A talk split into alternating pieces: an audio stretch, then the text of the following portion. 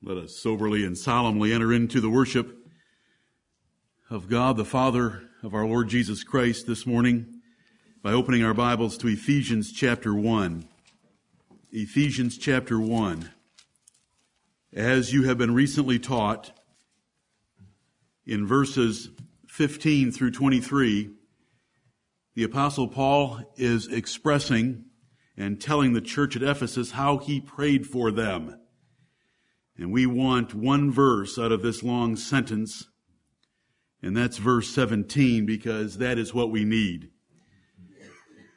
We are in the presence of God and we have His Word and we have like-minded brethren sitting around us, but we need the Holy Spirit to lead us, to feed us, to strengthen us in our inner man, that we might know the things that are freely given to us of God, that we might know Him and His Son, Jesus Christ. So out of his prayer requests, he had this one, and you have learned that in verses 18 and 19 are listed three consequences of that prayer in verse 17, but we want what is in verse 17. Paul's prayer for Ephesus. And you'll be hearing more about Ephesus today. That the God of our Lord Jesus Christ, the Father of glory, may give unto you the spirit of wisdom and revelation in the knowledge of Him. We want to ask God, the Father of our Lord Jesus Christ, to grant us the Holy Spirit, the Holy Ghost, for the enlightenment of our understanding, as the next verse teaches, that we might have the spirit of wisdom and revelation to know God and His Son, Jesus Christ, better. This is the true God, and this is eternal life. To know God and His Son. Jesus said in John 17 that as God had given Him power over all flesh to give eternal life to as many as God had given Him, and this is life eternal, that they might know Thee, the only true God, and Jesus Christ, whom thou hast sent. That is the purpose of eternal life, and that is the ministry of the Holy Spirit. The Holy Spirit does not bear witness of himself, but bears witness of Jesus Christ.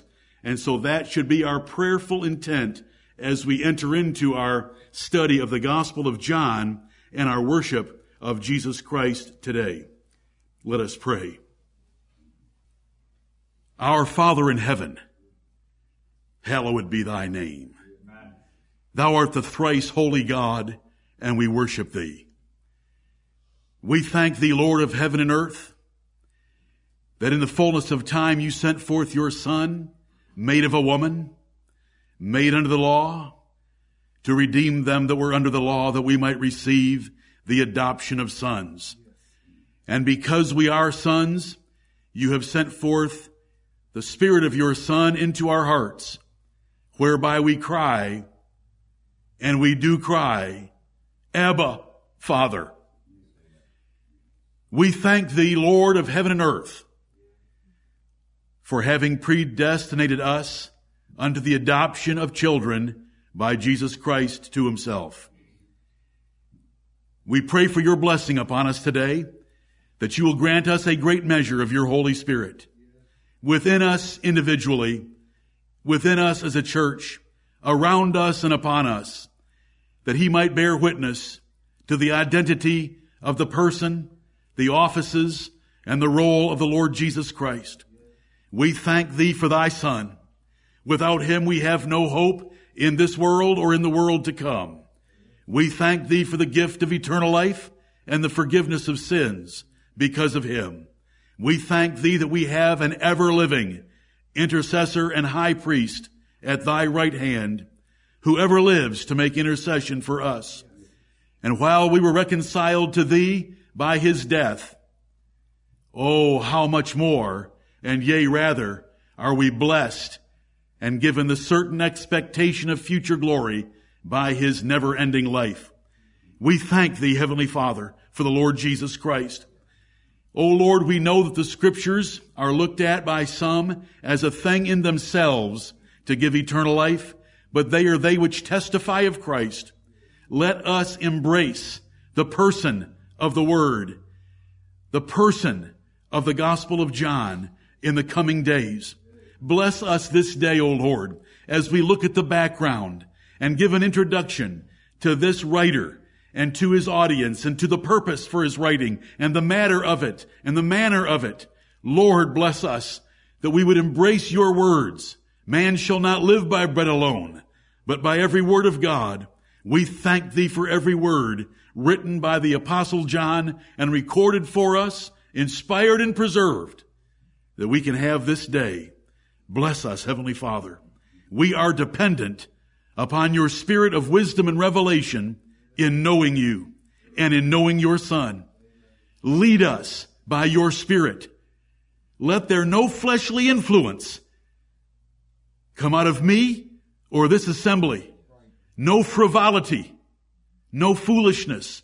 O Lord, put our flesh down by your mighty power and lift us up by your spirit that we might have heaven open to us and that we might hear the words, come up hither, that we might see the glory of your son Jesus Christ. We thank you that John was the one you chose for the strict, severe, and specific description of doctrine concerning your son.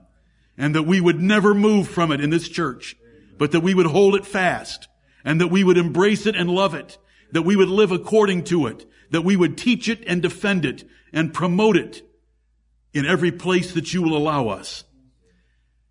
Forgive us our sins, Heavenly Father. Forgive us where we have not loved Thee and Thy Son as we should have. Forgive us for our spiritual coldness and our dull minds. Enliven our hearts. Gird up the loins of our mind and bless us this day.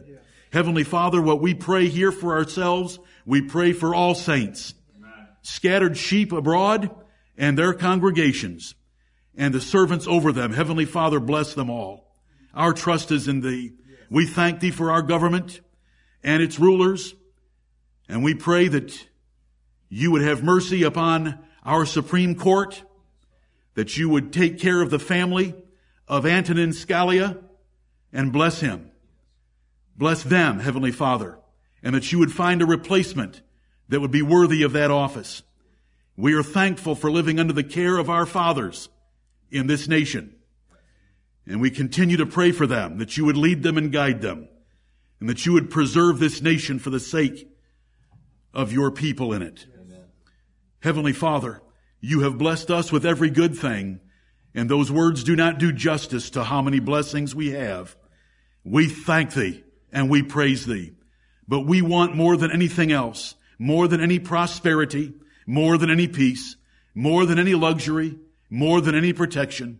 We want the knowledge of your Son, the Lord Jesus Christ, and we want that knowledge to change our lives. Bless us this day, for we pray in the name which is above every name, the name in which you have told us that we may ask anything of thee in his name, and believing we shall receive what we ask. We ask in Jesus' name these things. Amen. Amen.